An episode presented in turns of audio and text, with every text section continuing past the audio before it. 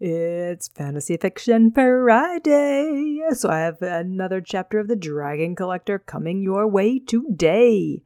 Now, one of the great things about writing fantasy is that you get to make up what places look like and feel like, as well as what strange characters or creatures live in your world. And no one can tell you tell you that it's not realistic, because according to the rules of your world, that's how things are. But in order to make the story itself realistic, you need to get details that translate from our real world to your imaginary world right. That means there are some things you will need to research. For instance, in today's chapter, I have no experience with fighting. My character Javen, however, has to learn how to fight because it's part of my storyline. I had to do quite a bit of research to make this scene come to life in a realistic way. Research could mean talking to an expert on the subject, visiting the library to check out some books, or surfing the good old internet to find information on what you're looking for. For this chapter, I read some articles, practiced what I read with an imaginary sparring partner, then wrote what I saw play out in my head based on what I had learned, experienced, and wanted to happen in the story. In other words, you don't always have to write what you know. You can write about what you want to know, research and learn it, and then you know it enough to write about it. All right, enough chit chat. Let's get to chapter 25 of The Dragon Collector. It's Fantasy Fiction Friday! That means it's time for an escape break with author DK Drake. This is the part of the show where your host, author DK Drake, reads you a snippet of one of her stories. So if you're intrigued by a world where dragons exist and people live for hundreds of years, stay tuned for a show designed for sheer entertainment purposes. Still here? Fantastic! Prepare for adventure, for you are now entering the land of Zandador. Chapter 25 Fighting with Fists. Hit you? Javen stared at the man twice his size standing in the middle of the training room, coaxing him to attack. It's nuts, Hamilton. You're way bigger than me. Can I fight Ravier? If you can learn to fight me, you can learn how to fight any midget your own size. Don't we need protective gear or something? Protective gear? Yeah, stuff to protect my hands and face, like boxing gloves and a helmet. I don't know what kind of sissy fighting you do on Earth, but we don't have that stuff here. Just hit me. It's not hard. It's hard when you never hit anybody before. Where I come from, hitting someone is not a good thing. In your situation, Ravier said from the sidelines, it's a necessary thing. Now walk up to the man and hit him. Javen swallowed, flexed his fingers, and obeyed Ravier's command. As he approached Hamilton, he balled his fingers into fists and looked up. His head barely reached above Hamilton's wide waistline, this was going to be a disaster. Let's get this over with, Javen muttered. He swung his arm back and jabbed his right fist into Hamilton's gut. His fist bounced back as though it had slammed into a trampoline. Don't tap me, Hamilton said. I won't break. Punch me. I did. That was a punch? You can do better. Try again. This time, Javen delivered a series of alternating punches with both his right and left fists. Hamilton just chewed on his fingernails like nothing was happening. You can start hitting any time, Hamilton said. I'm ready. Javen bit his bottom lip to keep his growing anger in check and looked back at Ravier. Seeing him laughing only made Javen more upset. That's it, Javen said. Forget the fists. It's time to tackle. The only experience he had with violence was tackling in football practice. Granted, he was the one who got tackled, but he had been tackled enough to know how it worked.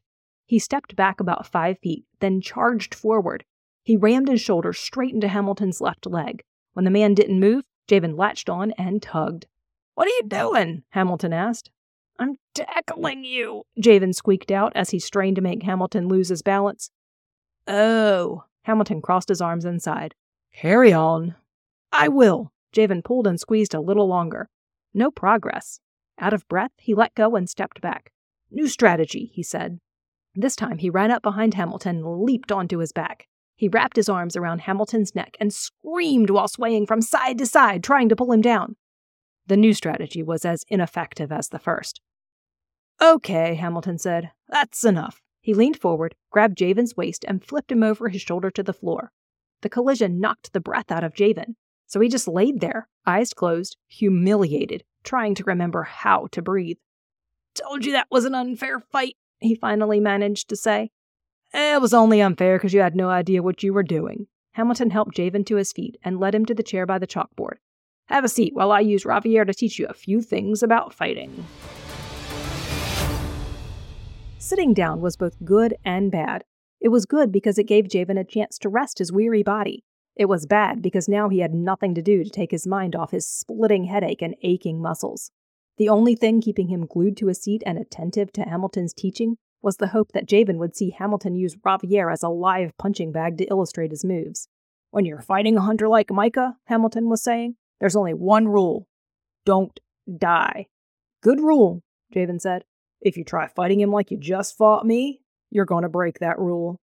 I'll have stun balls and stalker swords to help me out. You have to know how to defend yourself if you get caught without your weapons. Javen rubbed his temples. I'm listening. When you're attacked, your best defense is to strike at one of your opponent's vulnerable points. What, like his groin?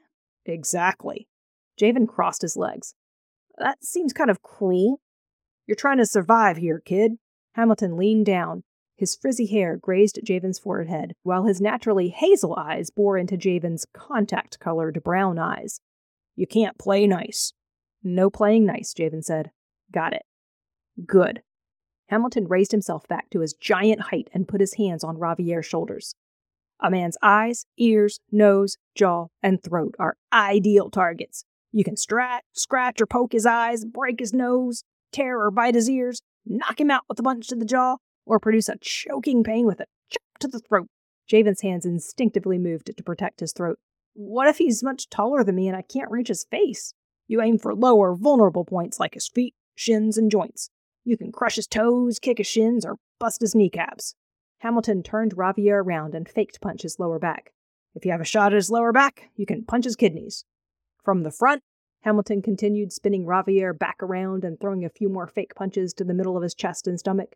You can attack his solar plexus or abdomen to wind him. Think I got it, Javen said. He stood and pointed out all Ravier's vulnerable points as he spoke. Poke the eyes, break the nose, rip the ears, punch the jaw, chop the throat, punch the chest, stomach, and kidneys, bust the kneecaps, kick the shins, stomp the toes, and crush the groin.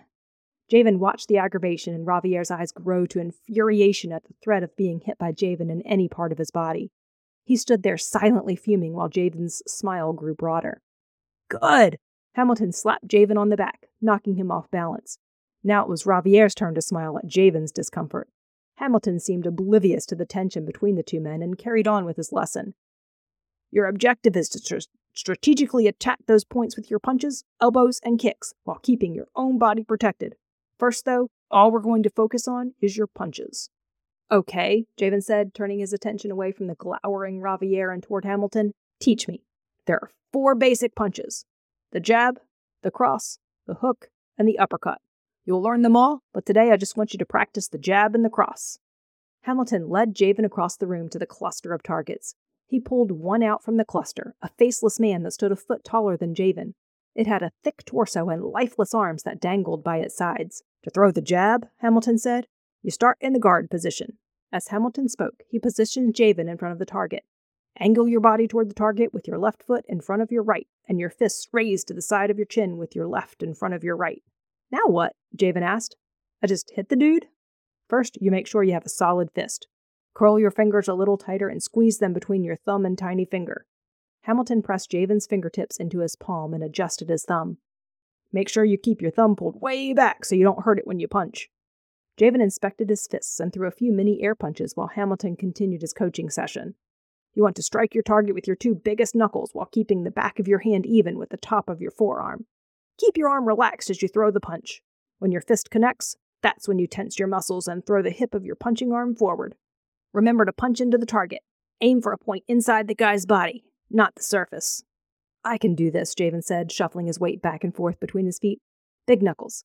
Hand even with forearm. Relaxed muscles. Hip forward. Punch into the body. You got it, kid. Now you throw the jab with your forward hand and the cross with your rear hand. I'll show you. Hamilton stood behind Javen and grabbed a hold of his forearms. Like a puppet master, he guided Javen's left fist into the target's chest, followed by his right fist. Any questions? Nope. Good. Throw a jab in your target's chest. It's a quick punch with your front left hand. When you connect, push the left side of your body forward, twist your fist into the target, and pull back. Quick punch, quick punch, quick punch, Javen mumbled. He shrugged his shoulders, swung his arms and head from side to side to loosen up, and shifted back into his guard position. Taking a deep breath, He locked in on the chest of his target and jabbed his left fist forward. His knuckles connected with the punching bag like surface and sprung back before Javen had a chance to try pushing the left side of his body forward and twisting his fist into the target. He grimaced and shook his fingers out to dull the minor pain. Ouch, he said. You sure you don't have boxing gloves I can use? Why do you want to wear gloves to fight? Ravier rolled his eyes. That's ridiculous. That move needs work, Hamilton said, shaking his head. First, let me see you throw a cross punch.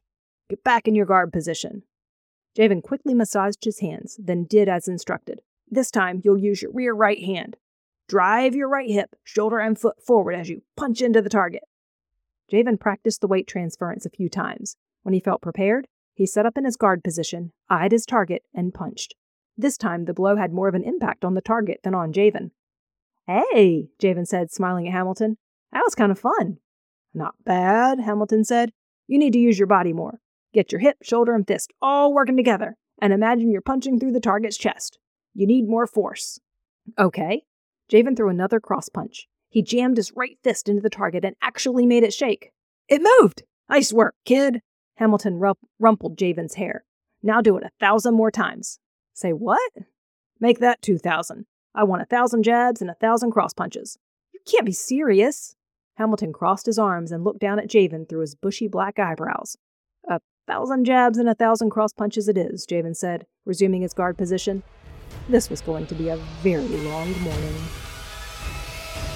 If you enjoyed today's Escape Break episode but don't want to wait to find out what happens next, click on over to authordkdrake.com. There you can become a DK Drake Insider, secure your free starter library, and access all the books from the Dragonstalker Bloodline saga that are available for sale on Amazon. In the meantime, I dare you not to dream of dragons tonight.